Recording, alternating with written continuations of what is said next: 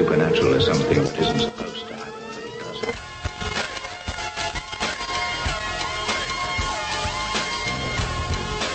AM 1420, WBSM presents Spooky South Coast with your hosts, Tim Weisberg and Matt Costa.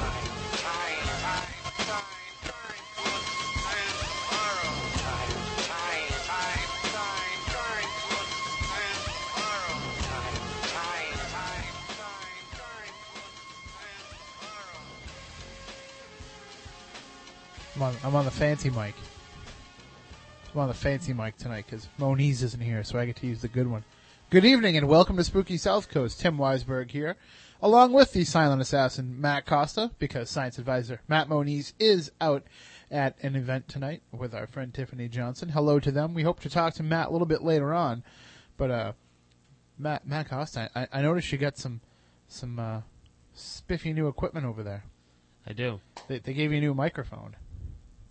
It's big time stuff. Yeah, and as you pointed out so correctly, that's why the heat's not on. Yeah. It was either a microphone or the heat. So I think they made the wise choice I think so. because, uh, you know, they figure you talk about ghosts and, and things like that. It's going to send a chill down your spine anyway, so you might as well be freezing the rest of yourself off at the same time. Yeah, we can take it. Sure, we can. We've uh, we've had quite an interesting week, haven't we? Here, Where? Here in the studio or? no, just in general. Oh. yeah, we've we've had an interesting week because uh, we we've been pretty busy, and uh, we're gonna we're gonna talk in just a little bit with the gentlemen from NY-SPI, Oliver Kamensky and Ted Davis. We'll talk to them in just a little bit, but uh, for right now, uh, we're we're just gonna recap our crazy week for you. Let's see, how did it start? Well, first we had to we had to come in here what on Tuesday Yep. And, and film a little something for an upcoming television program that will uh, feature Matt Moniz. Um, Can we say the company? Or I don't know if we. Well, it's a cable company it, it, it is. It's it's it's one of the that that The- has on demand. one of the two people- cable companies that are serviced in this area, and it's you know not Verizon. So, but uh, we we were filming for them something uh, that's coming up, uh, focusing on Matt Moniz and, and his uh, career as a UFO investigator, um, and that's appropriate because we will be talking later on with two UFO hunters. But uh, we, we we filmed that. That was kind of crazy because I was in a rush because I had to go cover, cover a high school football game, and so we kind of rushed through things. But the the crew was great and they understood. So uh, that will be coming soon. Then we got a chance to watch ourselves on Conversations with a Serial Killer, uh, which is on Living in the UK, where we help track down the spirit of Albert DeSalvo. And we'll talk to Bobby Marqueso, who is the uh, one of the hosts of that program, later on tonight as well. So that was kind of weird, wasn't it? To, to actually, we got a chance to see ourselves in night vision, Uh, which is, you know, I look remarkably thinner in night vision. so from now on, I want everybody to like look at me in night vision. So there was that. Then on Wednesday, I don't know, you you you couldn't make it because it was way past your bedtime. But uh, on Wednesday, got to hang out at at uh, our buddy Wayne's practice space uh, during the Rock for Christmas rehearsals. We got a little private 45 minute show with, with Eddie Money. You know, only about 20 people there watching Eddie Money uh, rehearse for the show, as well as uh, Terry Ilous of XYZ was there, Patrick Johansson of, of Yngwie Malmsteen. anyway, he's like the world's Yeah. fastest guitar player. I can't pronounce his name, but he just, he kicks ass. He's just world's awesome. fastest guitar player. Yeah, he's just outstanding. And and Patrick was hilarious. I just thought he was like he was cracking me up, and I wa- I was kind of just like on the periphery of all of his conversations, but he was cracking me up. And we want to remind everybody that tomorrow night, Rock for Christmas will be at the Newport Blues Cafe in Newport, Rhode Island. Tickets are still available if you go to newportblues.com or if you go to rock4xmas.com, rock the number 4 xmas.com and they'll have all the information uh, about the lineup, about the ticket sales and and everybody's going to be there. Eddie Money, Joey Belladonna from Anthrax, Terry Ilous, Patrick. I mean, the whole Rock for Christmas lineup will be taking the stage. And, uh, you know, I even got a chance to hear the, the backing band for all of these uh, rock stars uh, featuring Wayne. And, and just what a great band they are for, for coming together in a short amount of Oh, time. yeah, the drummer is awesome. I believe his name was Dave. he he was very uh, he was very impressive. The whole band was impressive, and they did a great job playing some of Eddie's greatest hits, and I'm sure that's what they'll have on the docket tomorrow night at the Newport Blues Cafe. So make sure that you get out there. Uh, tickets are only about twenty dollars. They'll also have the CD on sale. Just get down there and you know buy a couple of tickets, have a few drinks, enjoy some songs, and, and it all benefits local families. Yeah, a good cause. Yeah, hundred percent of the proceeds go to helping those in need during this holiday time. And so if, if it seals the deal, both you and I might be there. there's a good chance. Yeah, if all goes well. Yes, So we could sign autographs. we could. We Yeah. probably somebody will ask. Yep. We don't mind. It's it's Yeah, for well- the kids. As Eddie Money says, it's for the kids. We'll just start grabbing everybody's CD and signing it. Yeah, sure. Give me that. Yeah. Well, do we have to sign our own names or? Yeah. Because I can draw a pretty pretty mean money symbol, Yeah. pretty mean dollar sign. Nobody would know Yeah. except Daddy Money. Yes.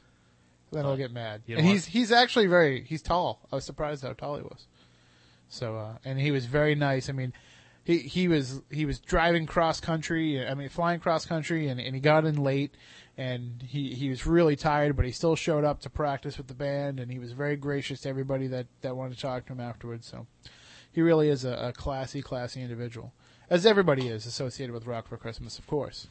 But um, and uh, we apologize for the lack of spooky South Coast TV. Here it is, you know, this big thing that we announced last week is being every week live while the show is going on, and we couldn't do it this week because I'm afraid to say my laptop crashed. I'm not sure it. Cra- I don't know if I want to use the word crashed because that sounds very fatalistic. Yeah. But let's just say my laptop is giving me problems. You know, the the the light is on, but nobody's home. That's pretty much what's happening. So, uh, just like the guy that owns it. So we'll try and see if we can get that figured out. If not, we'll make Matt Moniz let us use his laptop or something. We'll come up with a way to keep Spooky South Coast TV going, uh, because we want to make sure that We got some good feedback on that. We did. Aside from uh, the audio problem. But which we figured out. Yeah. we figured out what the problem was. I actually spoke to a television professional, and he said yes, the FireWire cable will carry audio. So that was the whole problem, is we had the audio doubled up. That's what happens when we do it five minutes before we go on the air. Yeah, it's the only thing that hasn't worked out five minutes before the show. So uh, that is that's what's going on with that. So we apologize for the lack of spooky South Coast TV. Hopefully we'll get it up and running for next week, and uh, if not, you know, stay tuned because it will be coming back. Whether you like it or not. Yeah. well, if you don't like it, just don't turn it on. Yeah. If you don't want to see us standing here in our underwear. Yeah, I, I actually wrote a press release and I sent out a press release about Spooky South Coast TV, and that was the the quote that I put in there. You know, the the only downside to this is now we have to wear pants, so which is something that we normally wouldn't do here at Spooky South Coast. Yeah. Why wear pants if you don't have to? Yeah, exactly. we have to. Exactly. I know. Now it's like, ugh. It's a good thing we did this week because we didn't know how cold it was. Yeah, I'm glad. I'm, I should have wore two pairs because it is very cold in here. All right. Well, what we'll do right now is we'll take a break. When we come back, we will talk to Oliver Kamensky and Ted Davis of the New York Strange Phenomena Investigators about their new program coming up on Investigation Discovery that's coming up on December 13th. If you'd like to go to their website while you're listening to these commercials, it's ny-spi.com. And then later on tonight, we'll talk to Barbie Marqueso. He is the co-host of Conversations with a Serial Killer over in the UK. And, and for you American fans who haven't had a chance to catch it, all you, uh, all you blokes over here on this side of the pond, you, you can check it out on YouTube. If you go to YouTube and type in Conversations with a Serial Killer, you'll find it. And if you go to our YouTube account, which is, uh, you know, Spooky South Coast, search for that on YouTube, you can actually find the clip of, uh, the Albert DeSalvo episode that features the Spooky Crew. Uh, we're we're introduced as part of the Massachusetts Paranormal Crossroads because we were with Chris Balzano and Jeff Belanger, but you'll you'll recognize us by the uh, you know popping the logos. All right, so when we take a break? When we come back, we'll talk to Ted and Oliver of the new show NY-SPI Investigates right here on Spooky South Coast.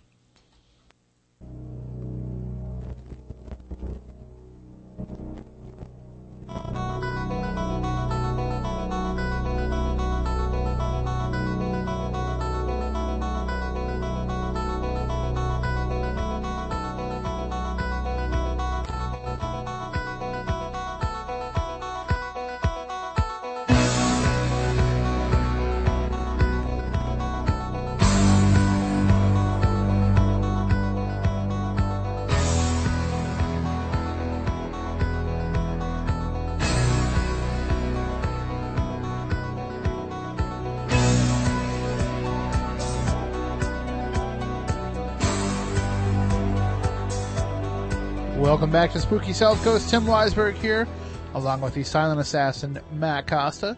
And if you would like to call in during the program with any questions, the numbers are 508 996 0500, 508 291 0500, and we have email capabilities here in the Spooky Studio.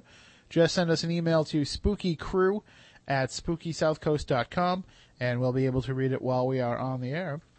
And now joining us on the line from the New York Strange Phenomena Investigators, visit their website at ny-spi.com. We have Oliver Kamensky and Ted Davis. How are you guys tonight? Hey, how you doing? Very well.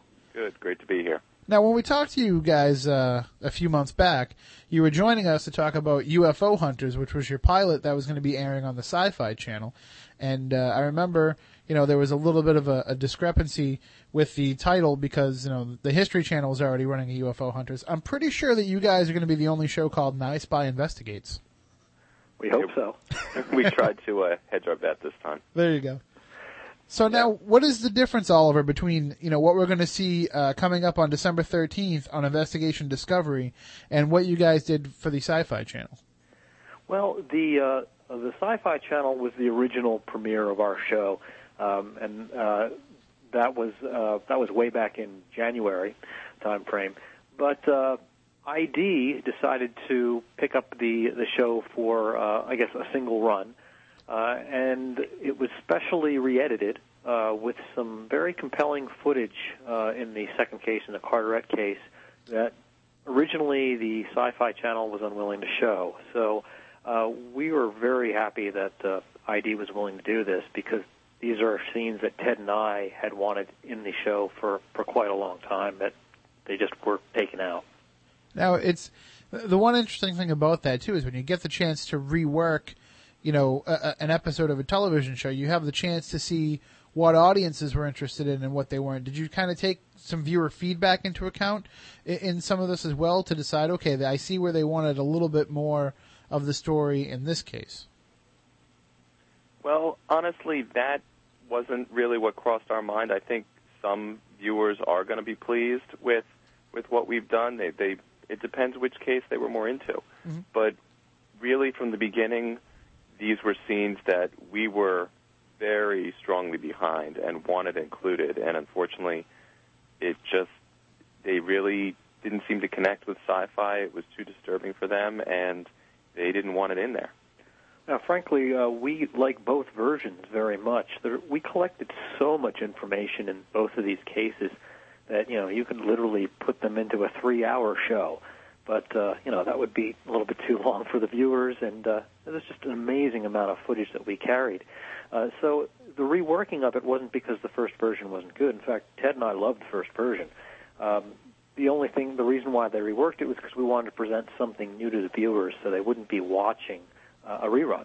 Uh, essentially, you know, these are scenes that uh, Ted and I had, you know, always wanted, and there's still more that we still haven't been able to get into the show uh, because there's just such an amazing amount of material.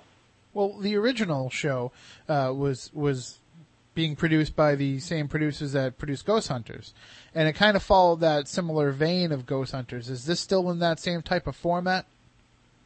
Yes, it is because it was still the scenes were shot a certain way. Mhm. It was supposed to be UFO hunters, so they shot it like ghost hunters. So it is a little different in the way they've reworked it, but it still has that that feel of a hunter's show from Pilgrim Films.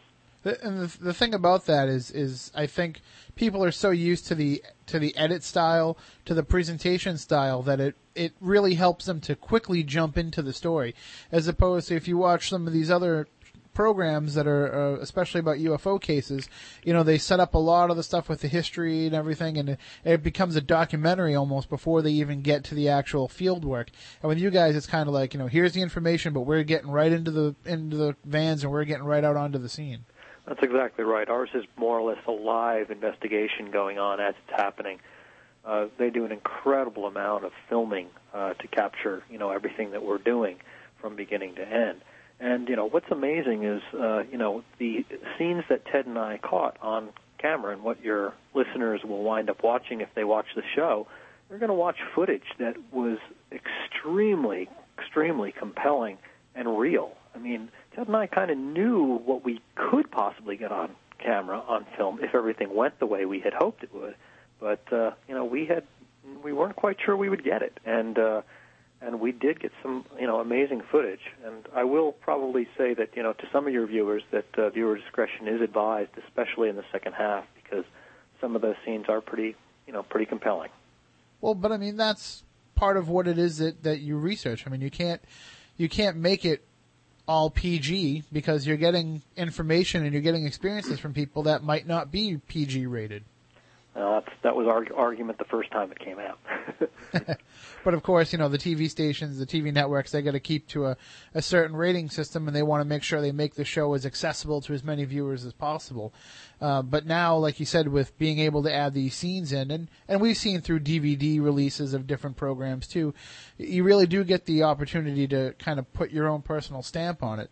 Is that, you know, was that just as key to you in this reworking as it was just being able to get the information out there again? Did it have to be okay? We we want to show it again, but we really want to make sure that we can include this footage. Well, we always wanted to put forth the, the best product of our work that we could. We wanted it to portray what we do accurately and honestly, and we felt that uh, UFO people hate to be censored because it's all mm-hmm. about claims of the government censoring information, and and we just wanted the the real depth of the investigation out there and and if it's upsetting it's upsetting. If it's if it's too much for some people but but we want the truth to get out there.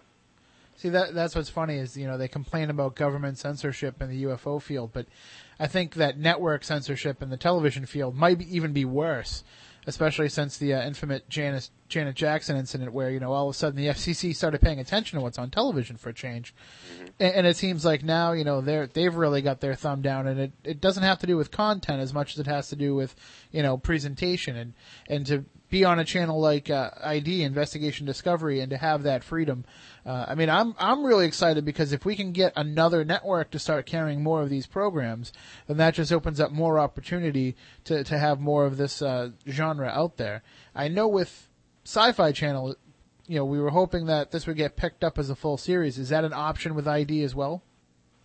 Well, I think the numbers are going to show in the end. You talked about what networks uh, want to censor things if, if they don't think it's going to work for them. But it's the same way. They're only going to pick something up if they think it's good for them in the long run. So we can only hope. Uh, up till now, ID has basically just focused on real life investigations from the, the crime side. Mm-hmm. a lot about serial killers and FBI investigations, but they do seem to have an interest in reaching over into the paranormal side of investigations. So we can hope. Uh, it seems like a good match. Uh, we just hope the the viewers turn out and the response is good.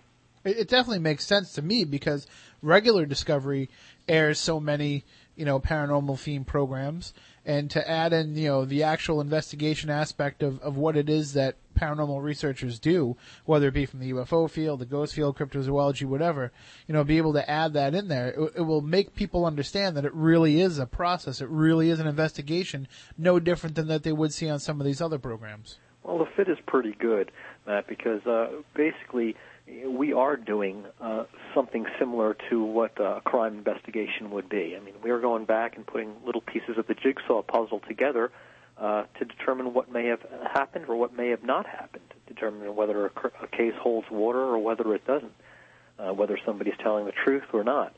So, uh, unlike a true scientific show, you know, we're more like evidence-based uh, in many aspects, not in all aspects. I mean, there's a lot of technology and science that can go into hunting UFOs as well, but uh, you know, there a lot of it depends upon witness testimony and uh, you know their emotions and their reactions, and uh, you know the information you collect from them. Well, why don't we uh, recount for people the, the cases that were featured in, in this episode? Okay, the first uh, rough half hour of the show is a case that occurred back at the end of the summer of uh, 2007 off uh, Normandy Beach in New Jersey and there were widespread reports actually up and down the East Coast that there was an object. Some reports were that it was uh, looked like a plane that crashed into the ocean. Other reports were that it was a, a fireball that may or may not have exploded over the Jersey shore. So we go into the area and uh, look to see what we can find. And it was actually a very significant case uh, because it actually create caused a, a Coast Guard search, which was dispatched, and uh, they actually did a, a search of the water where that object had been thought to have crashed. And then the the second half hour focuses on a. I'm guessing that's where some of the the more uh, shocking footage is going to come into play. Yeah, the second case was the case that was really expanded. Uh, that has to do with the Carteret Arthur Kill UFO lights that occurred back in 2001, and Ted and I wound up uh, uh, reinvestigating that case in the uh, 2006-2007 time frame uh, with a new witness that had joined, uh, or we had we had found a new witness that had actually uh, seen the object and uh, had also possibly experienced an abduction with it. And I know in that case, uh, if I remember from the uh, original version of the show, there was some some regression therapy that was done. That's correct. I mean, that's part of the process when someone reports that they've had an abduction experience. You do a series of interviews. You kind of rework where they what they went through on that night or that day that they reported the experience.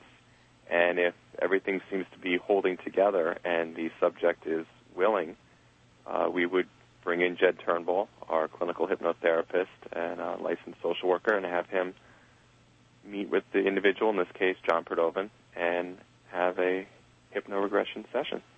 Well, that case was actually a very amazing case because it was a mass witness sighting seen by hundreds of people. And it had all the elements of a of a watertight case because you know we had video, we had FAA evidence that uh, corresponded to the uh, to the sightings. Uh, we had multiple multiple witnesses, you know, well over you know 100 witnesses, and uh, you know then we actually had a, a, a witness who had experienced an abduction in association with the sightings. So it was a very very full and thorough case to research. See, now that's where I think people will really make a connection um, with UFO investigation program is when you start to really hear these witness testimonies and when you can start to get into, and I, and I know that you would if you had the chance to make more episodes, get really into the abductee cases, uh, which, you know, both of you have a long history of investigating, working with Bud Hopkins and the Intruders Foundation. Is there, is there kind of an, an, an idea in your minds to put an emphasis on that? Because, I mean, I know that I've always thought that there was something going on, but it wasn't until I started talking with Matt Moniz and he really started telling me about these abduction cases and, and what goes on that I said, okay, now I can really start to believe that there's something happening. Well, the key thing with the abduction cases is that you never know how much information you can get. The, the history uh, in this field is that these these abductions occur again and again across the lifespan, and they run through families. And there's so much there to tap into. But what's most important about it is that you get to help people. Many of these people are so troubled by their experiences, and they just need someone who will listen to them, who will accept what they're saying and not judge them and not ridicule them like the majority of society does. So I think that's what draws us to it is that you can actually help people when you work in the abduction phase of uh, UFO research. Yeah, over the years that we both worked uh, for uh, Bud Hopkins and the Intruders Foundation, or I should say volunteered, uh, but we worked pretty hard. Uh, we talked to hundreds and hundreds of people and met with many, many as well. Uh, people from all over the world of all different socioeconomic standings, all different cultures and races and religions, and the phenomenon that they report is the same across the board. Their stories might vary slightly, but what they are talking about, the patterns of what occurs, they're almost always identical. And those are the cases that we wind up often pursuing. So, I mean, I've always felt that, you know, there might be one or two crazy people. There might be one or two people who are only seeking attention. But there's hundreds and hundreds of people that have had actual legitimate encounters. And to me, that is the most compelling evidence anybody can show me. Even more so than if you show me some metal and you say, hey, it tests really high radiologically. We have no idea why. You know, I'm more interested in these stories and the fact that they're making connections with human beings for whatever reason. Um, do you find though that as you investigate these abductions? Uh, Do, do you eventually get to the point where you say, okay, I, I don't know if I can really take this anymore. I know that I'm helping people, but I don't know how much more I can have to listen to other people's traumas. Well, actually, you bring up a very, very good point.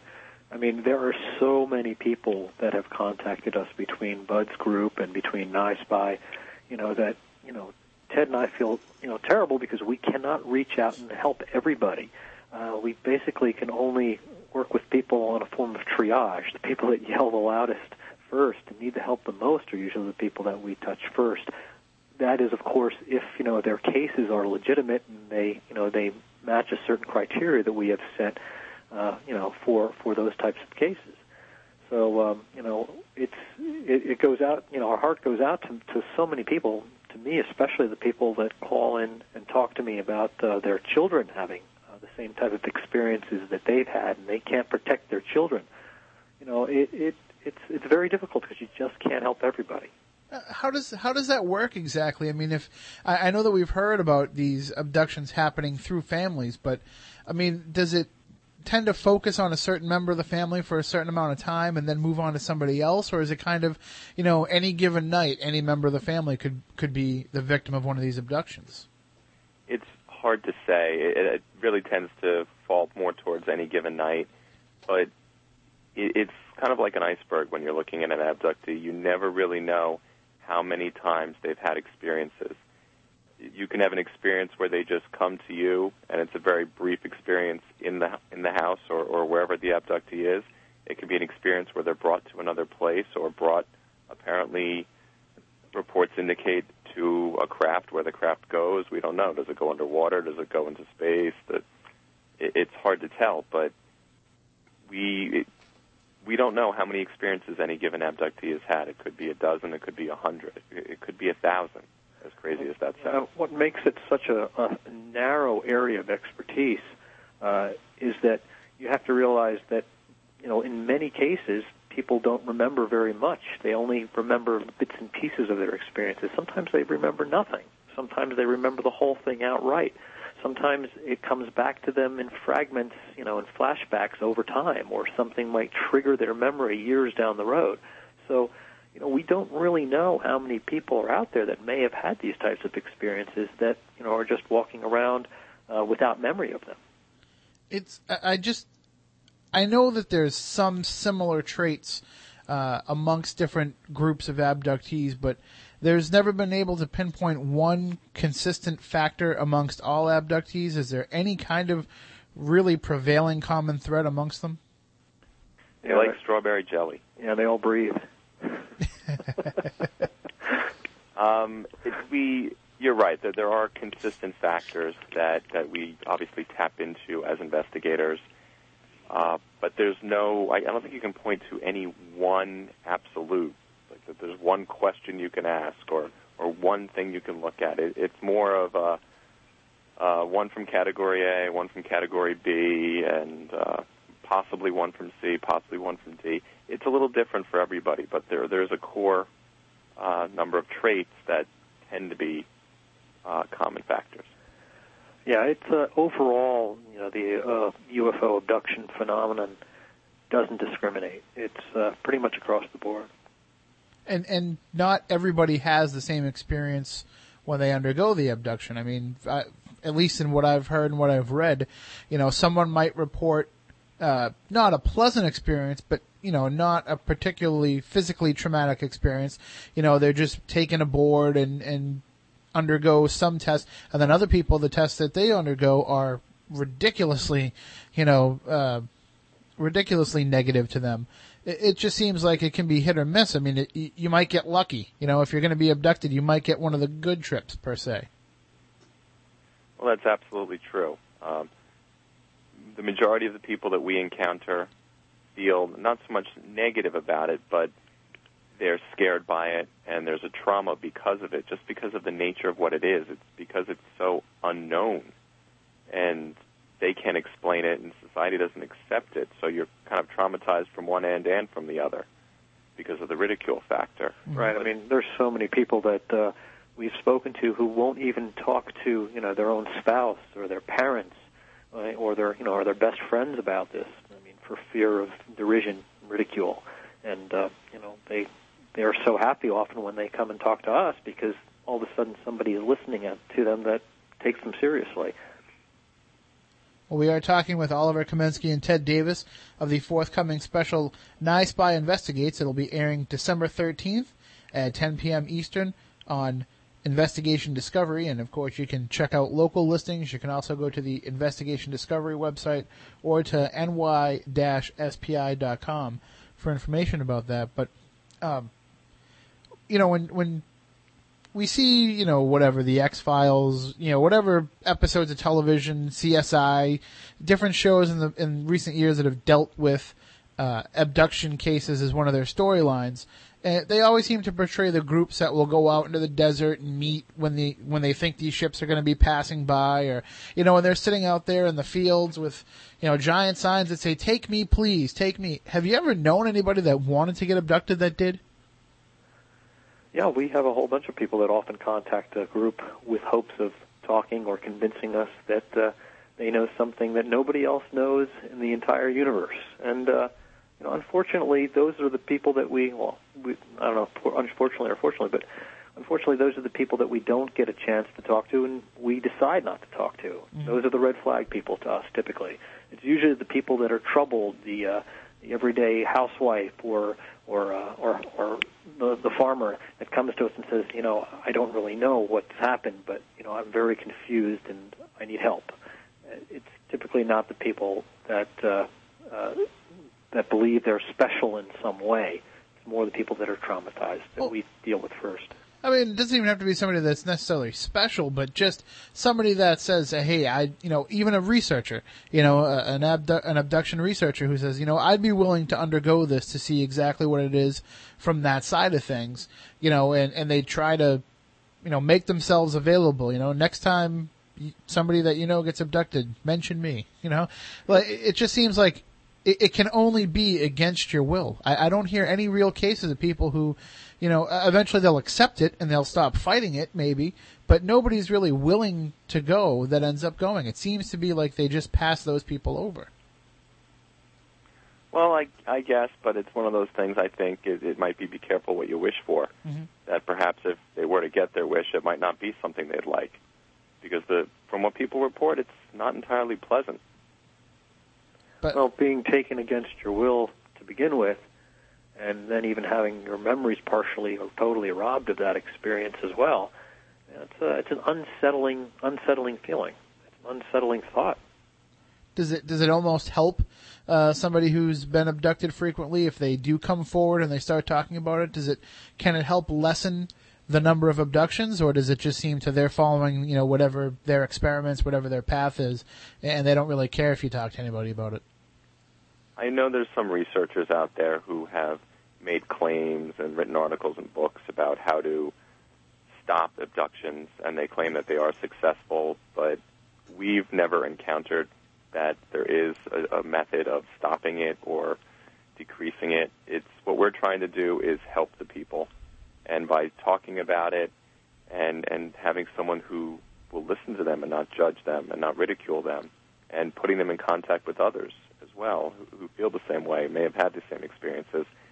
There's a therapeutic effect to that, uh, but unfortunately, it's more about getting past the fear and learning to live with it than learning how to stop it. Now, part of the challenge of the work that we do is, you know, with the mainstream uh, scientific community as well. I mean, UFOs right now are barely starting to scratch the surface of mainstream scientific acceptability with the release of all the documents from uh, the military and governments uh, over in France and uh, and England, uh, and you know some of the documents that have been released here through the Freedom of Information Act that were previously classified by the military. Some are still released that are censored. So the UFO phenomenon is just starting to gain acceptance, but the UFO abduction phenomenon people still roll their eyes in disbelief because it's such a foreign concept and a disturbing concept to them. See, to me, I, I just I can't dismiss one or the other. It seems like if they are coming here, then they're coming here for a purpose, and and these abduction cases certainly sound to me like it could be, you know, uh, part of a very big reason why you would see these these ships, these, you know, objects in the sky because, you know, there has to be a purpose, and if that purpose is us and studying us or subjecting us to to certain tests, then uh, I I don't know. I'm just willing to to see how they can go hand in hand. I'd rather believe that there is at least some sort of purpose instead of oh yeah, every once in a while they just do a flyover to make sure we're still here. Yeah, there's a lot of old school UFO researchers who want nothing to do with abductions. They they think it's a bunch of garbage, and to them it's it's all about the flybys and the lights in the sky, and maybe one's going to land here or there. But they don't seem to to think that maybe there's a bigger picture, that there's possibly a reason that they're here, and maybe they're doing something more than just zipping around. Right. And of course, we can only speculate as to what that is, but I mean, we can, as strange as abduction phenomena may be for people, we can only hope that in the end there is some sort of positive benefit uh, for mankind out of all this. You know, maybe they are here as our saviors. Maybe in 2012, you know, we will need them to help us with whatever's coming. But, you know, until then, I mean, maybe their methods are just a little bit uh, unpleasant, and, and the end result will hopefully benefit everybody. Well, based on our research, based on our research, we really can't make a, a call as to exactly why they're here, and uh, we also can't say whether or not they're benevolent or malevolent, what their intentions are. Uh, what we can say is they do appear to be here. If it isn't indeed a word they, they're here for their own reasons. As much much as a scientist would, uh, you know, look at an ant colony, a human scientist might look at an ant colony or or observe apes uh, it appears that they're doing the same with us. They're testing us, they're observing us, they're looking for our responses, they're possibly even engaging in interbreeding. I mean that that definitely seems like, you know, a, a scary thing when you think about it. You know, when you say, "Oh well, they, you know, they're harvesting us to make their own, you know, race," but you know, maybe that is for a purpose. It, it could be to to make us different genetically to help us withstand something coming in the future. I mean, I, I'm not saying I want to go up there and start impregnating alien women because I don't have to deal with my wife when I go back down here on Earth. That's certainly a nice thought to have that they are here for, uh, you know, for benevolent reasons. But uh, we see no proof of that. But do you you don't see proof of it being malevolent either, though? Well, other than the fact that it is just traumatic for people, but that just could be that could just be more in the method than it is in the intent.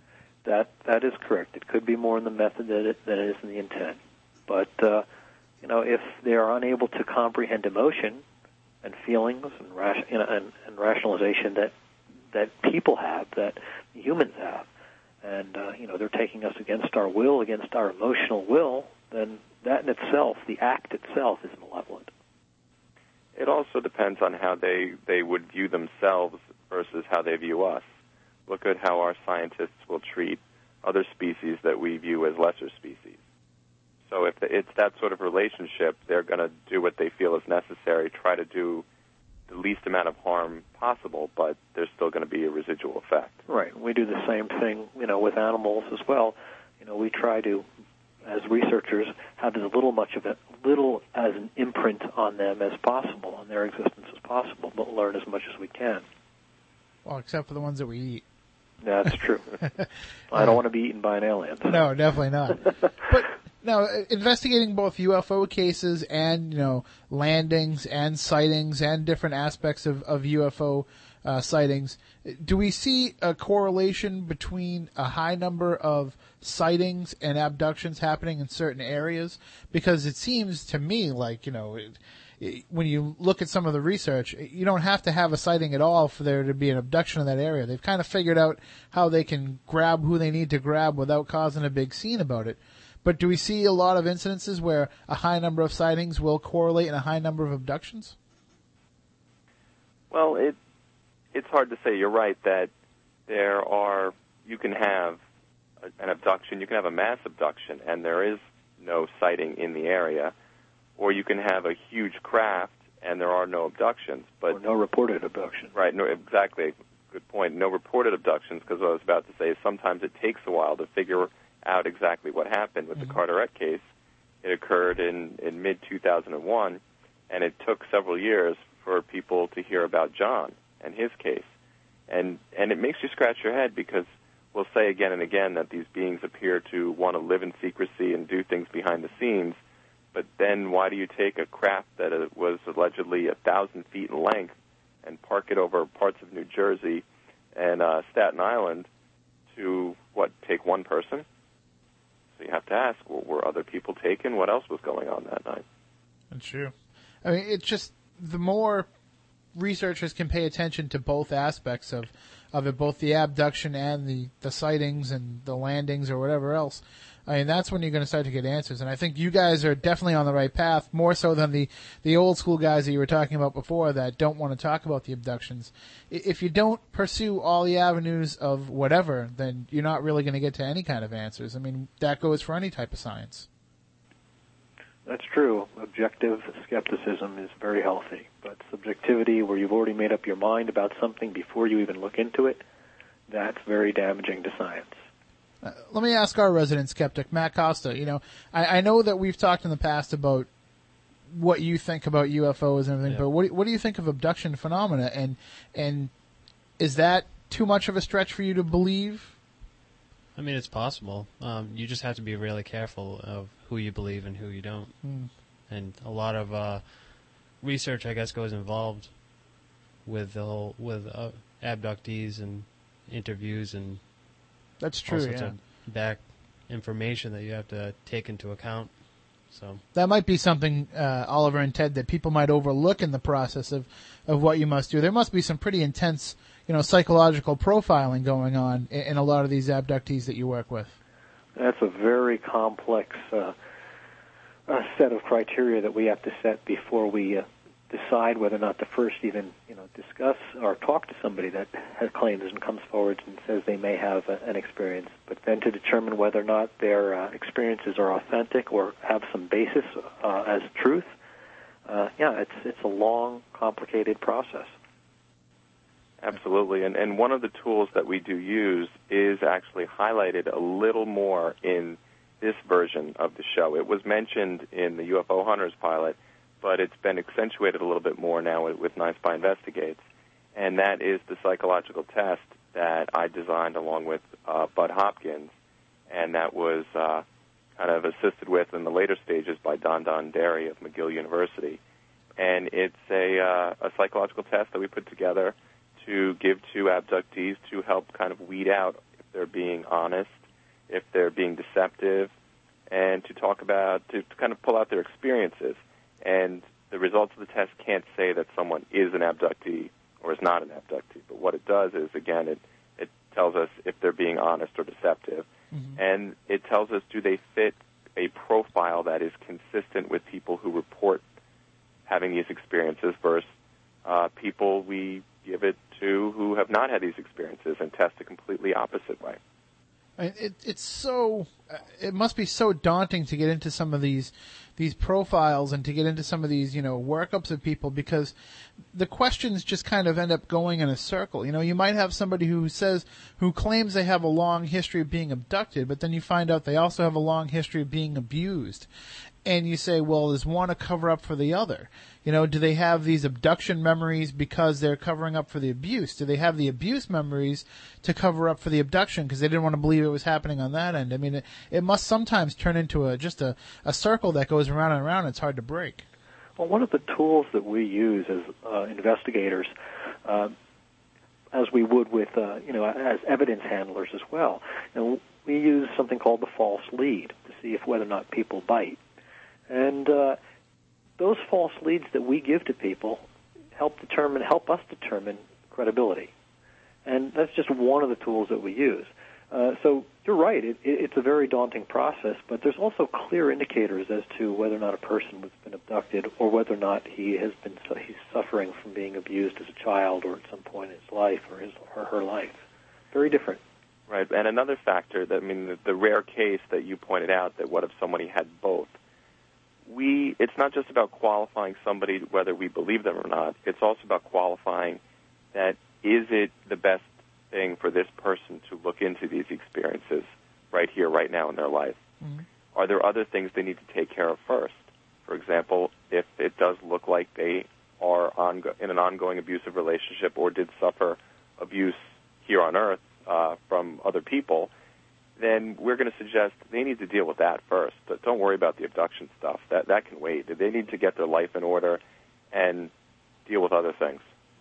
Yeah, and I've heard criticism of, of abductee researchers, and, and people have said, well, all they're doing is they're they're playing into the fantasy. But you've, from what you've heard and what you must have, have seen in in some of these sessions, I mean, this this isn't a fantasy for a lot of people. It's, it's probably more like a nightmare. Well, it it sure is. And as a trained investigator in the abduction field, uh, basically you really have to know what you're doing. I mean, there's not too many people that are qualified in abduction research and abduction hypnotherapy, especially. Uh, there's plenty of people out there that can do trauma therapy, but people that know what to look for in the UFO abduction field, that's a separate entity. And you know, people like Jed Turnbull, who we work with, you know, he actually trains people to, you know, to to know what to look for and how to operate as, uh, you know, as UFO uh, abductee uh, hypnotists. All right, guys. Well, we uh, we thank you for joining us tonight, and uh, remember, everybody, December thirteenth. That's uh, next Saturday, 10 p.m. NY-SPI investigates on Investigation Discovery, guys. We hope that this will turn into a, a full series, and we can watch, you know, some of this work that you've done, and, and get a chance to see firsthand, and then maybe, you know, more people can come forward and share their experiences with you. Well, we appreciate you having us very much, and uh, you know, please have your listeners, if they watch the show, send their feedback to Investigation Discovery. Absolutely. All right, thanks, guys. We hope to talk to you again soon. All right, thanks a lot. Take care. Have Thanks, a good night. guys. So uh, we will take a break here, and then on the other side will be the news. When we come back, we will talk with Barbie Marqueso of Conversations with a Serial Killer, and we'll also give you the Week in Weird coming up as well. So stay tuned for more here on Spooky South Coast. All right. Well, while we're taking a break for the network news, we want everybody to jump onto their computer, log on to rock4xmas.com. That's rock the number four xmas.com. Purchase your tickets for tomorrow night's show at the Newport Blues Cafe in Newport, Rhode Island. Eddie Money's going to be there. He's the headliner. He's going to just rock the house. I'm telling you.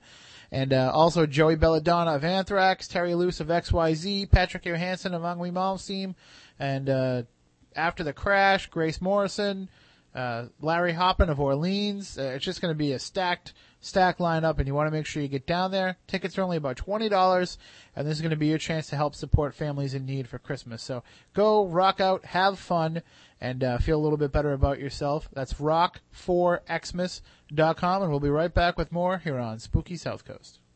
Spooky South Coast is back. It's Saturday night. I have no date. A two liter bottle of Shasta and my all rush mixtape. Let's rock.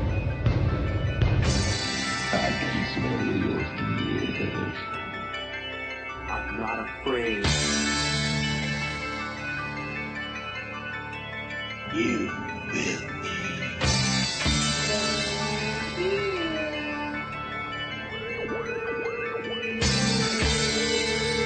Welcome to Spooky South Coast. Look, I know the supernatural is something that isn't supposed to happen, but it does.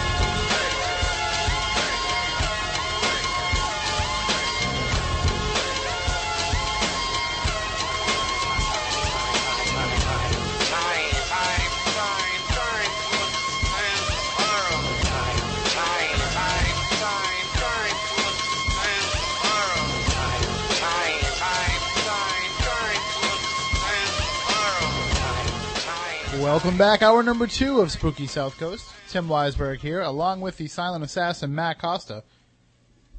Science advisor Matt Moniz is out in the field tonight at an event. We'll check in with him in a few minutes. Uh, he's at the Lizzie Borden Bed and Breakfast. I don't know if you knew that, Matt Costa. I heard he had a key. Yeah, he does. He is uh, there with Tiffany Johnson for an event that they have going on there. We'll check in with Matt in just a little bit, and uh, we got a report while we were taking a break for the news from a listener who actually got a chance to encounter David Duchovny when he was visiting the area uh, last week. You know, he was here last Saturday having dinner in New Bedford, and uh, he didn't bother to stop by the spooky studio and hang out. What's up with that?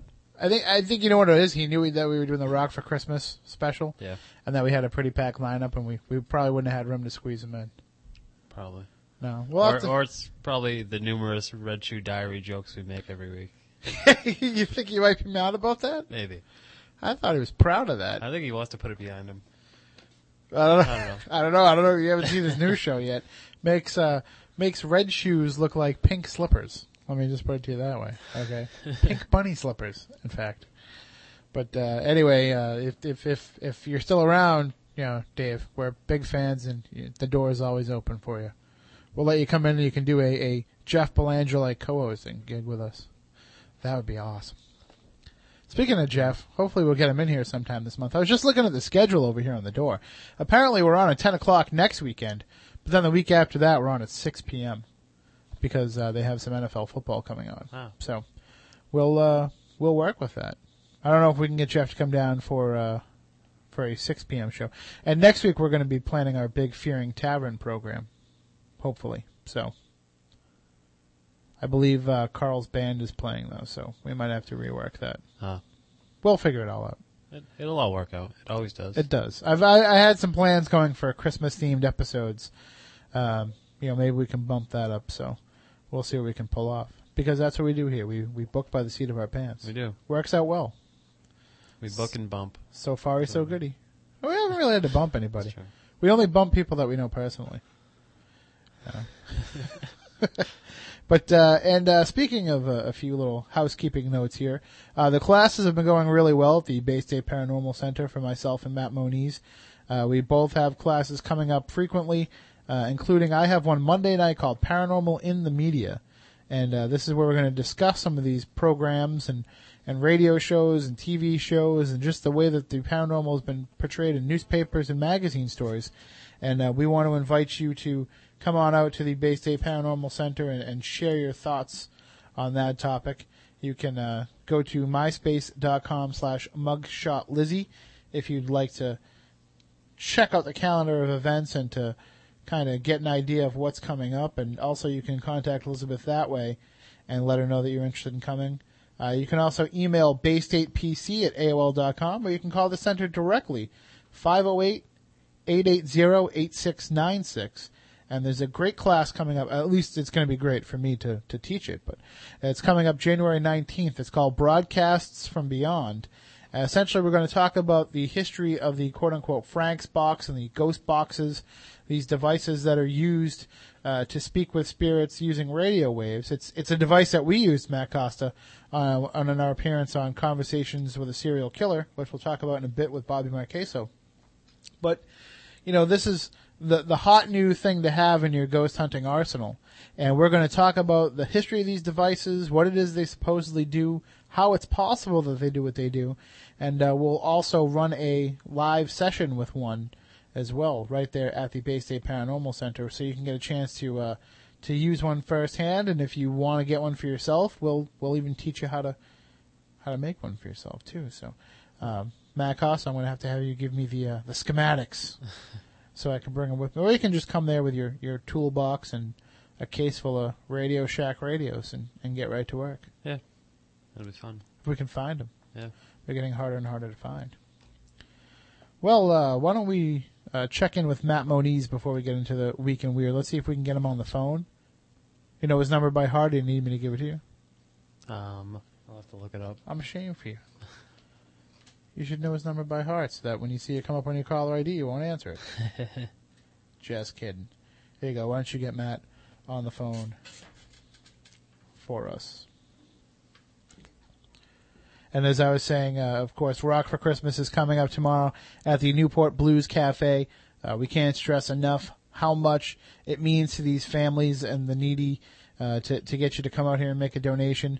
If you go to newportblues.com, you can purchase tickets there. Also, all the information is listed on the Rock for Christmas website, rock4xmas.com. It's rock, the number four, xmas.com. And like I was saying earlier in the program, man, I got a chance just to see Eddie Money at the rehearsal. And if he was that great at rehearsal, I can only imagine how phenomenal he's going to be when it comes to the actual shows. Uh, great crowd at Foxwoods at the Hard Rock Cafe the other night, from what I've heard from all reports.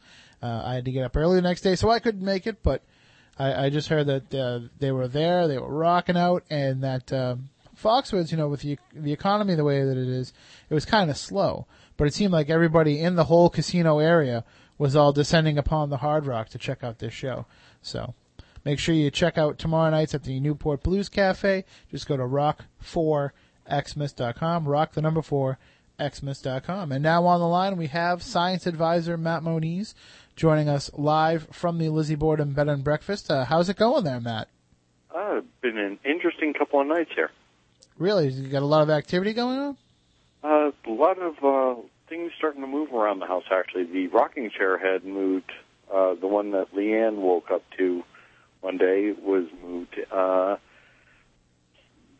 the bed in the chimney room, Jose and Milton's room, uh, apparently had some movement going on that was captured on camera, and the camera slightly being moved in that room.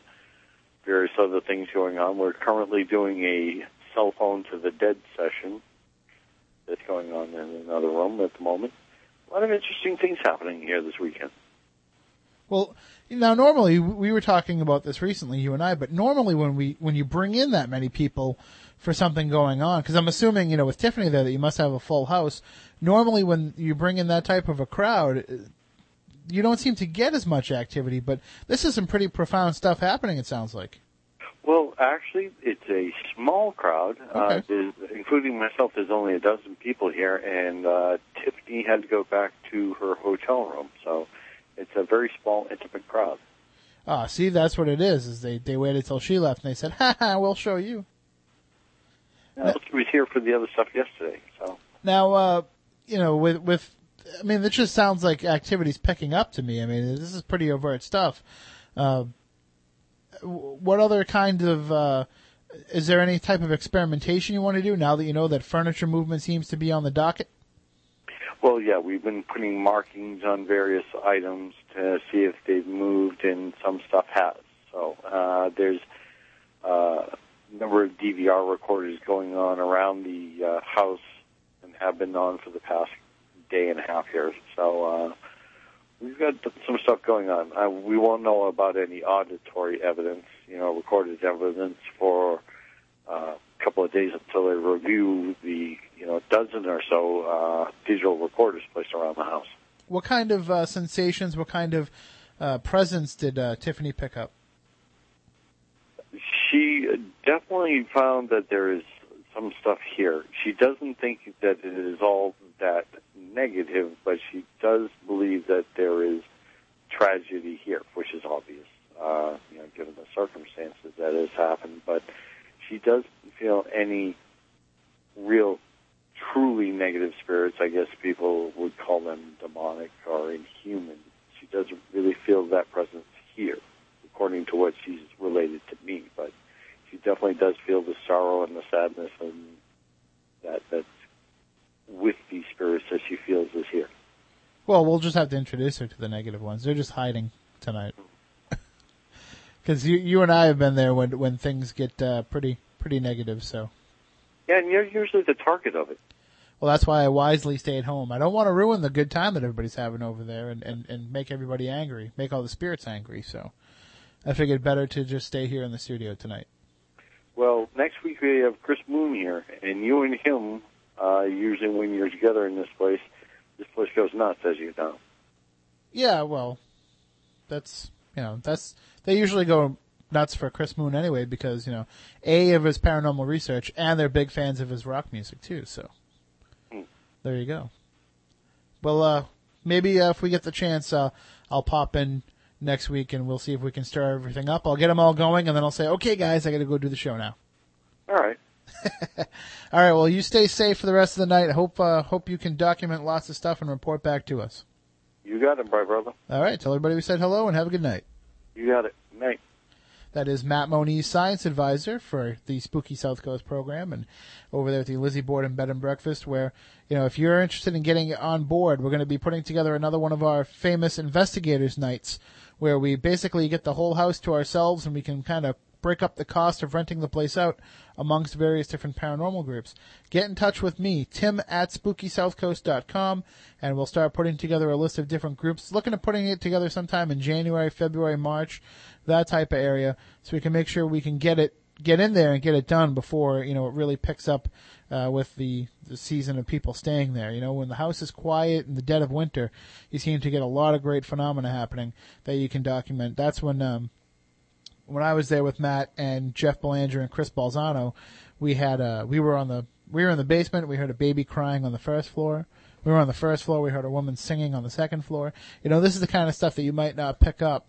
You know, when there's large groups of people there, but when you have uh, a bunch of seasoned investigators and they're all working in conjunction with one another, you can get a lot of great results. So, and anytime that you can get a bunch of paranormal investigators into the same building and they're all working well together, that that's pretty weird, isn't it, Mackhausen? Yes. You know what else is weird? More bad news. Well, I got a great show for you today with some wonderful weird stuff.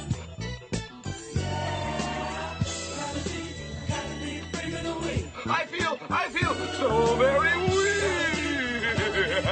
weird. The Week in Weird.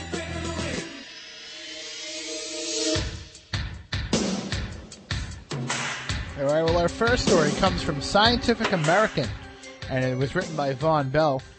And, and basically, uh, what what is the theory of this is that the dead stay with us. That much is clear. They remain in our hearts and minds, but for many people, they also linger in our senses as sights, sounds, smells, touches, or presences. Grief hallucinations are a normal reaction to bereavement, but are rarely discussed because people fear they might be considered insane or mentally destabilized by their loss. As a society, we tend to associate hallucinations with things like drugs and mental illness, but we now know that hallucinations are common in sober, healthy people and that they are more likely during times of stress. Mourning seems to be a time when hallucinations are particularly common, to the point where feeling the presence of the deceased is the norm rather than the exception. One study by researcher Agneta Grimby of the University of Gothenburg found that over 80% of elderly people experience hallucinations associated with their dead partner one month after bereavement, as if their own perception had yet to catch up with the knowledge of their beloved's passing. As a marker of how vivid such visions can seem, almost a third of the people reported that they spoke in response to their experiences. In other words, these weren't just peripheral illusions, they could evoke the very essence of the deceased. So, these uh, grief hallucinations are believed to be, you know, these common ghosts that come back and visit people uh, shortly after their passing. And uh, great story. If you have the chance, definitely go to scientificamerican.com and read the entire thing. But just the the examples that it gives of these of grief uh, visitations and and this is something that Matt Costa I really want us to put together an episode sometime in, in 2009 about when loved ones pass and this window that there seems to be for them to get in touch with people. These phone calls that people receive from the deceased uh, these visitations these these appearances that they see. I mean this is we we have to get a, a, a, grief counselor on the phone. We have to get, I don't know, maybe even a funeral director, somebody who is around these people while they're making the preparations. Just these different aspects of, of people that are along the lines that somebody would experience during the grief process. And to s- just hear what kind of reports are coming out of it. Because I know Brad Steiger has done a great amount of research in these phone calls after death. And, but a lot of his research that he published, I know that he still does research today, but a lot of what's been published Mhm. happened years ago. Now with cell phones, with caller ID, you know, with all these ways of being able to track exactly where a call is coming from, Yeah. it's just amazing that it's still happening. It's not like, you know, the old rotary phone hanging on the wall in the kitchen is ringing. Now you're getting actual cell phones. There's one case, and I don't know if it's true. I haven't been able to verify it. I haven't heard anybody verify it. It might just be urban legend. But there's one case where somebody actually took a cell phone of, of somebody who had died, removed their SIM card, put their own SIM card in so they could keep the same telephone number. Um, I don't remember if they destroyed the other SIM card or if they got rid of it. I know they weren't using it. It might have been in a drawer somewhere. They weren't using it. But their cell phone still got a call from the, I, think, I believe it was a grandfather, got a call from the grandfather's cell phone, even though it was the grandfather's cell phone and the SIM card was not in it. So that's just, that's crazy how that can happen. Yeah. You know, I mean, aside from somebody else finding the SIM card, putting it in their phone, and playing a trick on them, but yeah, it's just amazing that these these things happen. And, and with this technology that we have, which you would think would kind of preclude that from Yeah. happening, it still does. What would you do if somebody that you knew that had passed on gave you a phone call? I don't know. Hang up real quick. I'd reverse the charges. That's what I would do. charges. Yes. All right, what do you have for us? All right. This is a super uh, deluxe edition of the Week in Weird because I printed my uh, story on glossy photo paper. Oh, oh, very nice. Is that because But- it was the only paper you had left? Um, it was because I didn't realize that the photo paper was in the printer. so- Yeah, that's that's a very expensive weekend store.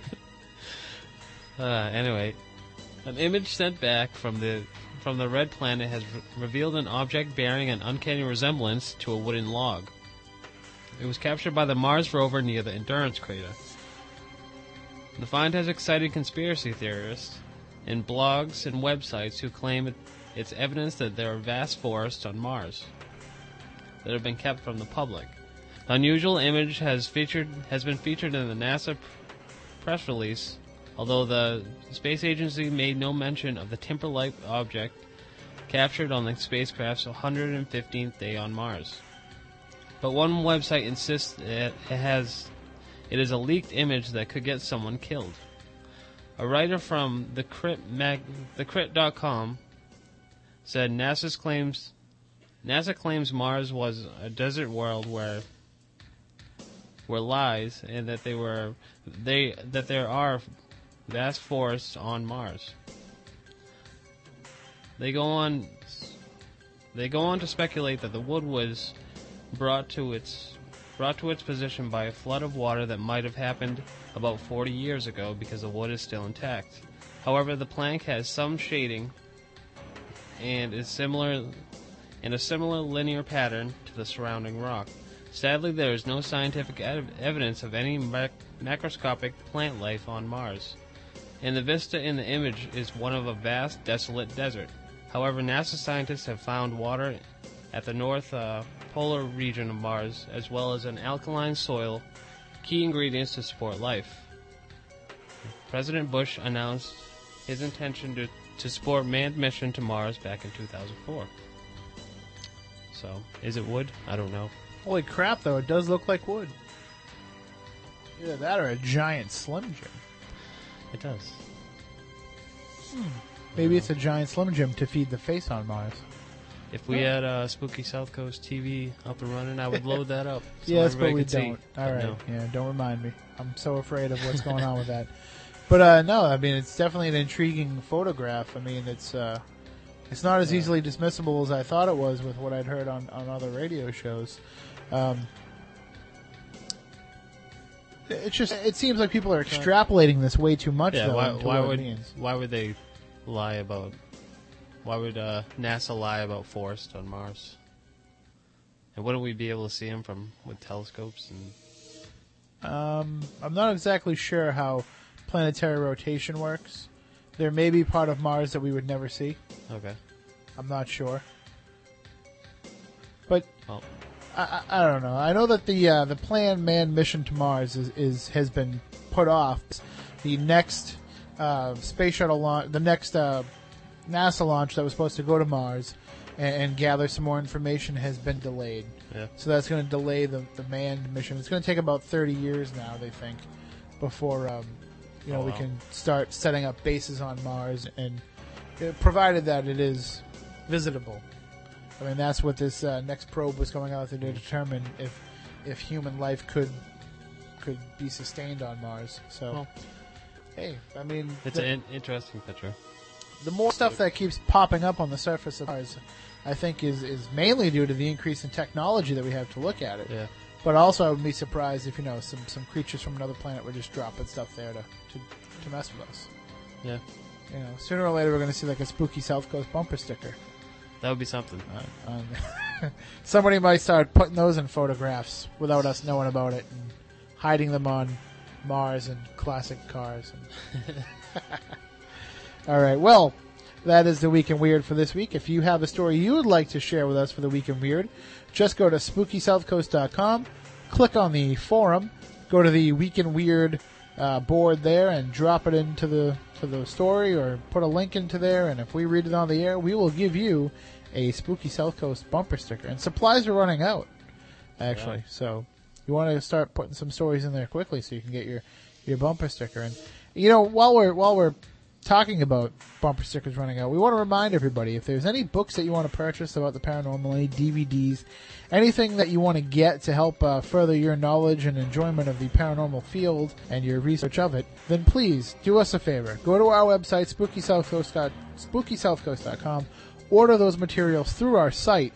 You will pay exactly the same price that you would if you purchase them from Amazon. It's just that we actually make a little bit, a very little bit of a profit uh, based on that sale, and we can use that money to help further the program.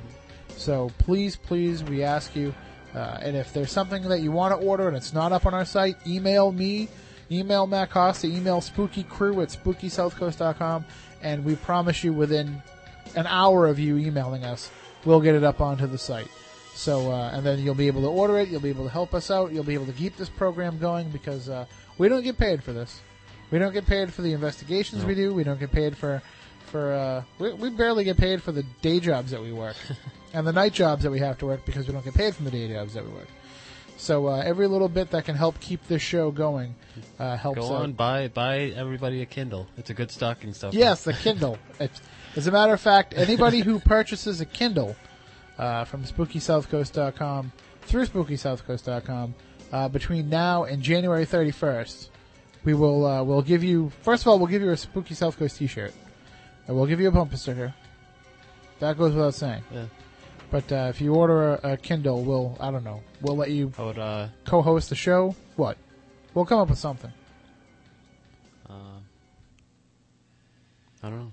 Get a get him a c- copy of the ebooks Bonds of Secrecy. There you go. Yeah. Yeah.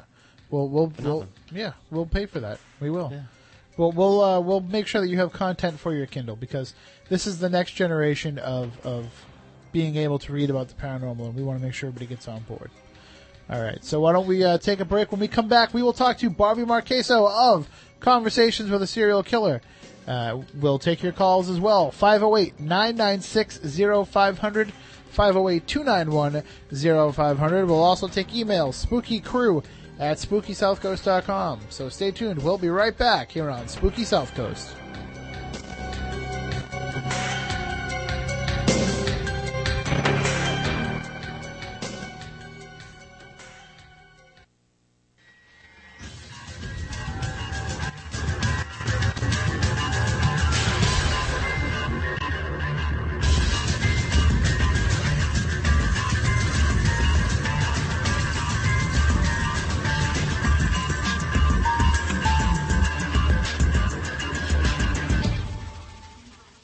Welcome back to Spooky South Coast. Tim Weisberg here, along with the silent assassin Matt Costa. And if you're not aware, that is the theme song of the new program Conversations with a Serial Killer. It airs on Living in the UK, and we have one of the hosts of the show, Bobby Marqueso, joining us on the phone right now. How are you tonight, Bobby? I'm great. How are you, Tim? Oh, a spooktacular, as we say here. Is that the phrase? Okay. Yep, that's it. So, uh, now, first of all, you're uh, you're traveling. You're just coming back from one of your events. I am. We actually just got done with uh, what I call a spiritual coffee, where we have a, a kind of a gathering. It's like a John Edward gallery, if you can imagine that, with, with people in, and we bring through messages from loved ones. We talk about the other side and questions that people have about, you know, the haunted stuff and and that type of thing. So we have a forum. So yeah, I'm just coming back. I'm actually in Dallas, uh, Texas right now, and just got done with with an event. So just in time. It, it's very funny because things literally just wrapped up. And my business manager Julie had said, you know, you actually have ten minutes before the show, and I'm like, oh, that worked out really perfect. So Yeah. yeah. That's, that's how we do things here. You know, we kind of just wait for them to all work out. well, I appreciate it. Work so far. So uh, now, how did you get involved with Conversations with a Serial Killer? I mean, how was it that you know a program from you know Europe got in touch with you, an American? I know it's kind of crazy. Um, you know, it's it's all my my life kind of works on serendipity, or I, I I don't believe necessarily in coincidences with anything. Um, we all, if you take a look at your life, there's certain things of one thing leading to another. As you can kind of go back and connect the dots as to why you're doing what it is that you're doing right now, it was all because of a series of events, a certain domino effect. Um, I had hosted a morning television program on the NBC News channel out in South Dakota, in Rapid City. And I had finally decided to leave that and do this, what I'm doing full time. And one of the ways that I knew I could expand on what I was doing was to move out to California. Uh, I had done that, and it was about four months later when a friend of a friend, uh, he's also psychic, they had told me that uh, they had came to him looking to uh, start a television show with a psychic, and he had actually recommended me. I don't know why he didn't take the job himself, but he had actually decided to recommend me. That's how they hooked up with. It was really a very simple process. They had come out, interviewed me, and I think one of the things that they they liked that that secured the job was the fact that I'd been a police officer before. They were looking for somebody who was trying to present all of this in a, in a credible fashion, and they liked the fact that I was a cop before.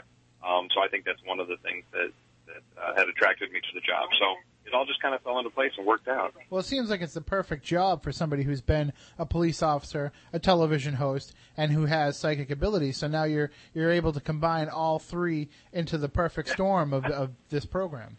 And it's funny because if you had asked me before while I was doing all of those, if I thought I would be combining all of those, no, I wouldn't have thought that. But again, when you can look back, there's obvious reasons why I did everything that I did. I, I was I was a cop close to 20 years ago, and I had no idea that it would come into play today.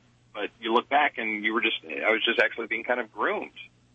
Well, so in in that capacity, I mean, how much did you do investigation? I'm sure you've read true crime books, and I'm sure in criminology classes you studied them. But how much investigation in your own time uh, did you look into some of these serial killers that you look at now?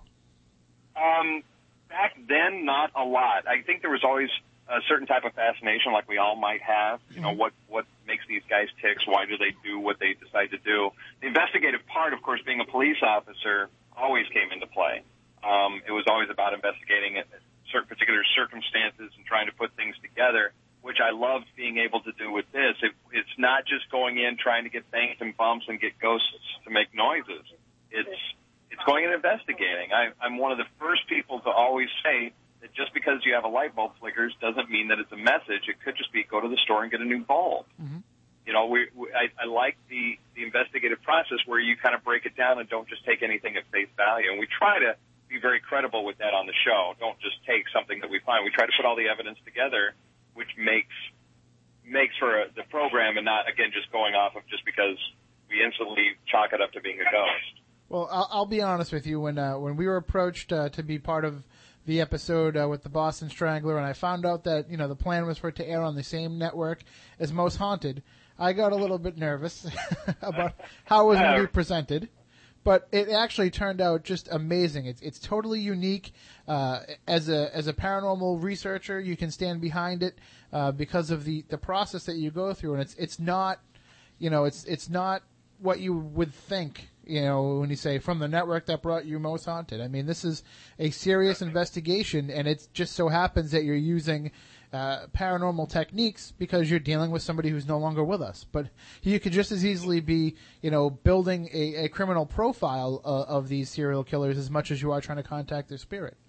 Oh, very much so, because that was part of the role that I found myself in was trying to find out what makes these guys tick, why did they do what they do, and when did that decision be made. So, in other words, when did they decide to start killing? And when did they say to take this path? Was it because of a poor childhood, or was it just a decision, or were they placed in circumstances that made them do this?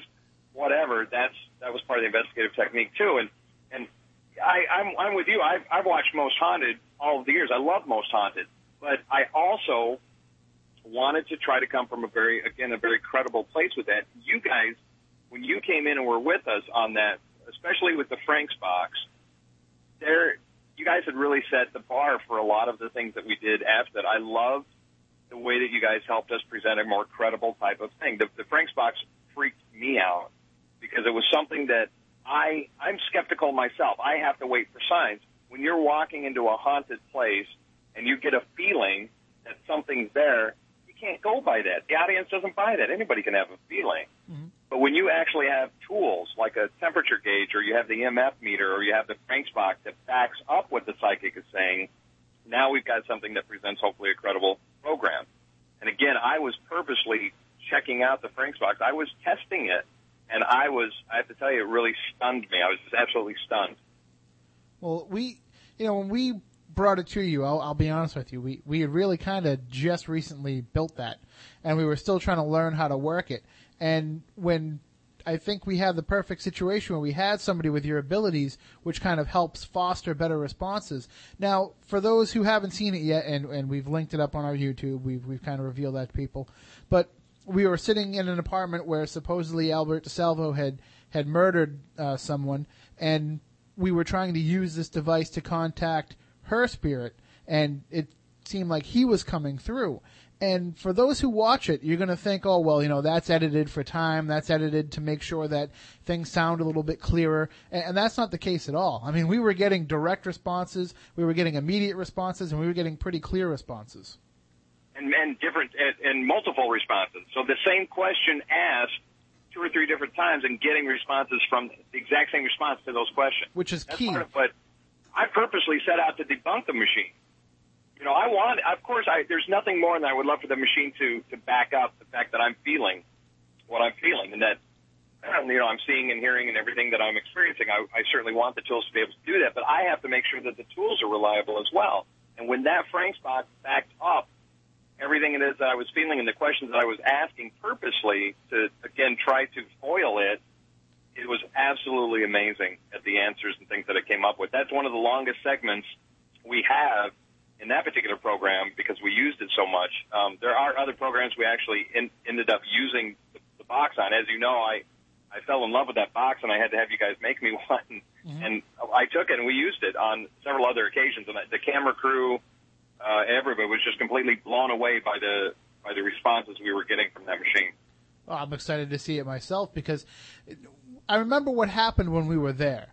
And I remember the things that stuck out in my mind as being pretty profound in that experience. But then going back and watching the footage, I said, "Oh, whoa! I don't remember that." And like right, one, right, yeah. one thing that really caught my eye, uh, caught my ear actually, was when um, when when Julie asked, you know, how how uh, how Albert died, and he said that he was. She said, "How were you were you killed? Were you murdered?"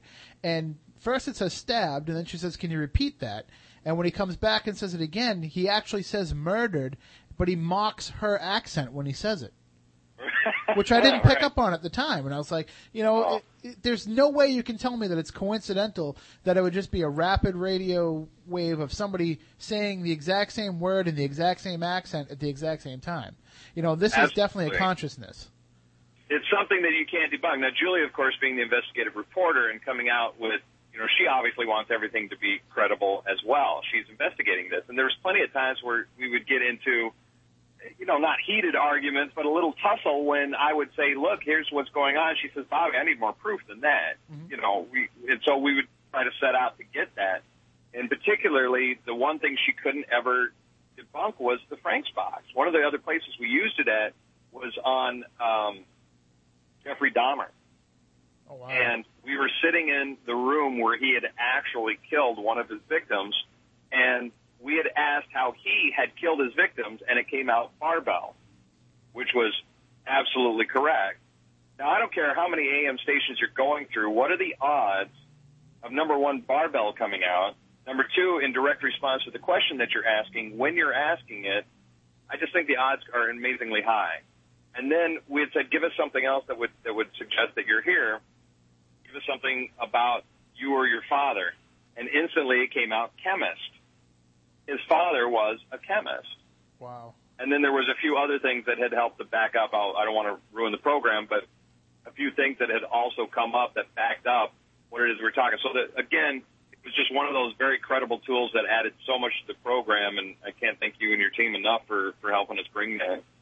Oh, well, thank you for including us. I mean, when you look at it though, and you think about it, and you know something about the criminology and, and the criminal mind, it, it's kind of the perfect device for that type of investigation because what do we know about many of these serial killers? A lot of them suffer from, you know, megalomania or giant egos and, you know, they, they want to talk about themselves and they want to talk about what it is that they did. And you're basically giving them that voice to keep talking about it. Exactly, and that's that's kind of our fault too, isn't it? Really, that's that's the only thing that keeps these guys alive is that there's so much darn interest in them. We keep making these programs about them, and they love it. Most of the most of the serial killers that we went through with loved the fame. Ted Bundy, especially, loved everything and all the attention he was getting around all of this.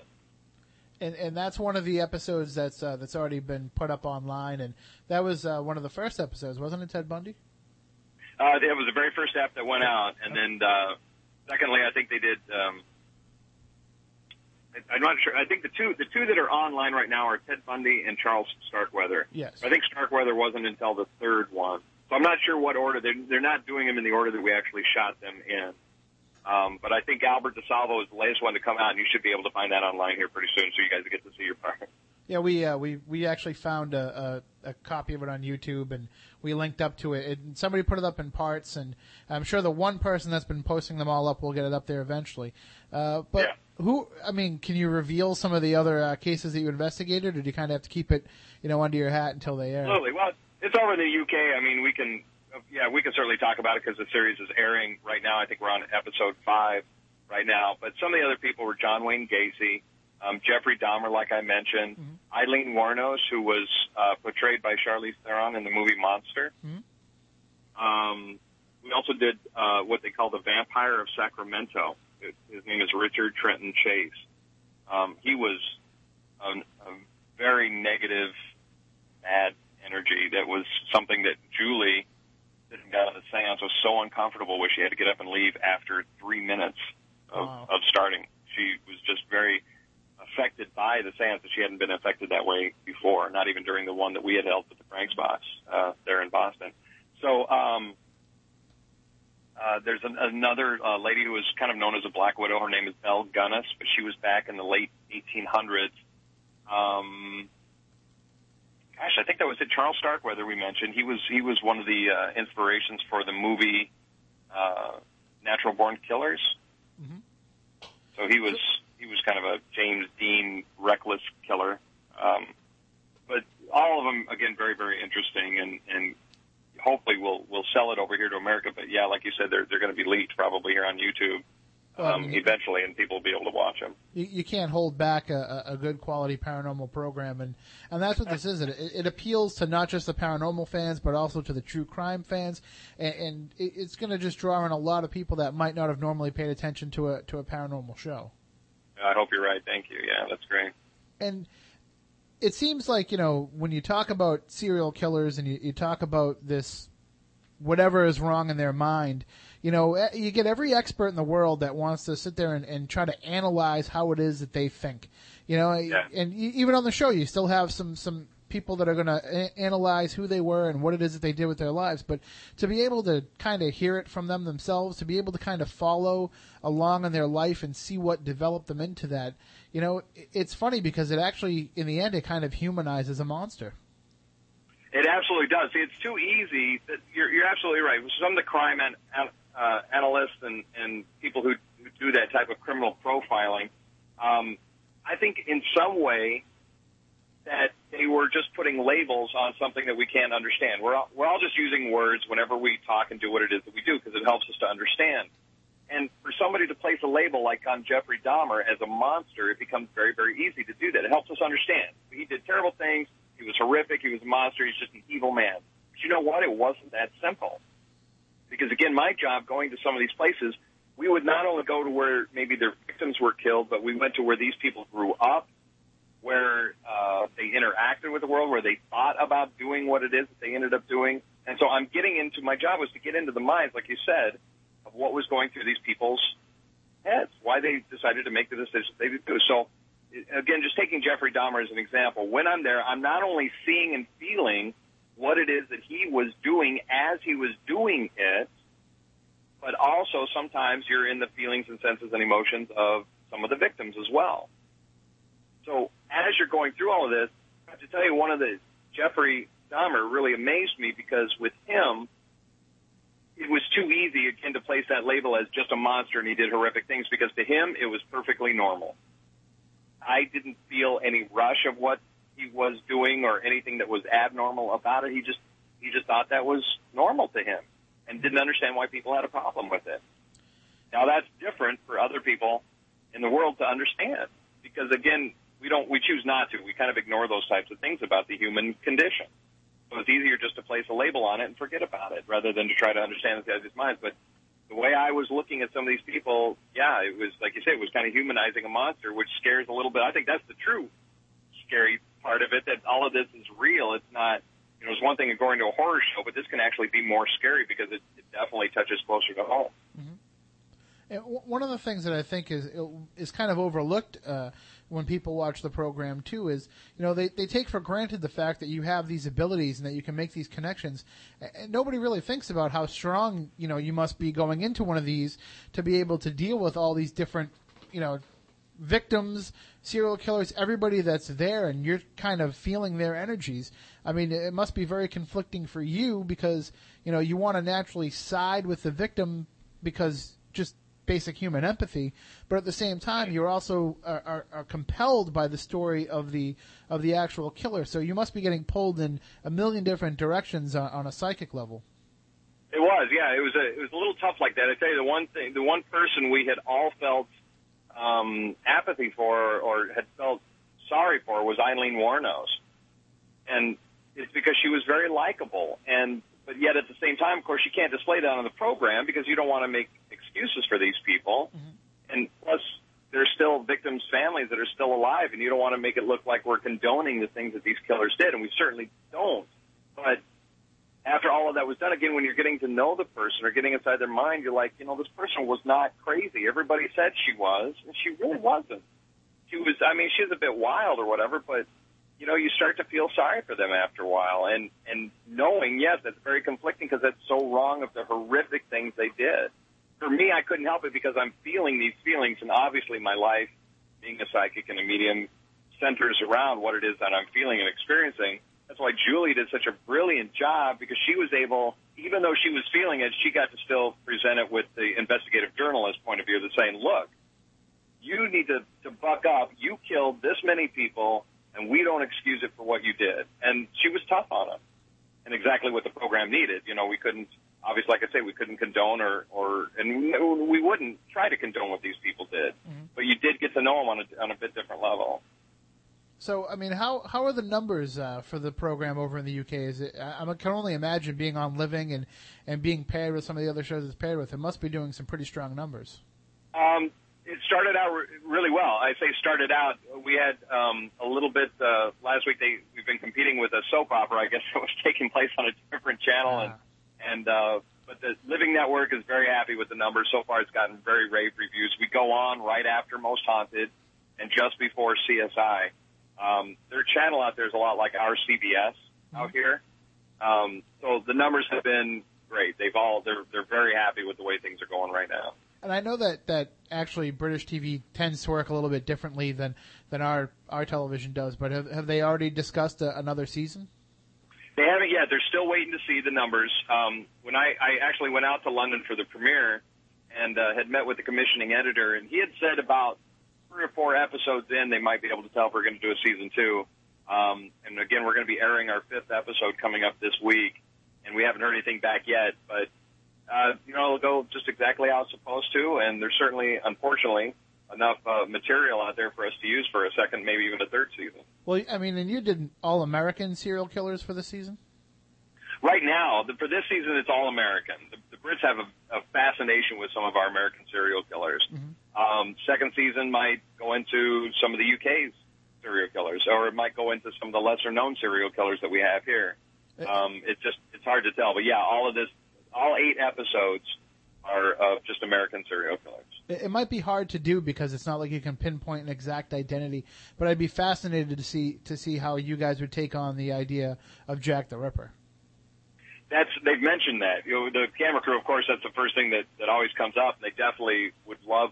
To, I, I when I was over in London, Julie um, had taken me to one of the places where where uh, Jack the Ripper's victims were. Um, but the, the whole crew would love to take me over there and take me to some of these places where he did what he did and see if we couldn't. You know, there's been so many people trying to break the secret of who it was and that type of thing. But I'm sure that would be part of whatever episode we decided to do. All right. Well, Bobby Marqueso is the host, uh, the the psychic on board with Conversations with a Serial Killer, airing on Living in the UK. You can check out his website, bobbymarqueso.com. We're going to link that up with SpookySouthCoast.com so you can find out about all his events coming up as well if you want to book him for one of those. And before we let you go, Bobby, I want to thank you for joining us. Thank you for having us on your show. And just one last question. Yeah. Is, the, is the sound guy all right? I know he got hit by the car there. Was, was he okay after that? He's fine. Okay. He, he, he still rubs his elbow and skips the letters E and H when he recites the alphabet, but otherwise he's fine. I just remember the, the, the, the guy who hit him, you know, uh, when he gave him the number for his insurance company, telling him it couldn't possibly be a real phone number because there was too many numbers in it. Uh, it, it was so funny. I could hear the crack from clear down the street where we were driving in. For obviously the people who are listening that don't know, one of our sound guys running across the street to set up the mic for our shot as we were shooting the scene ran across the street and was hit by a car.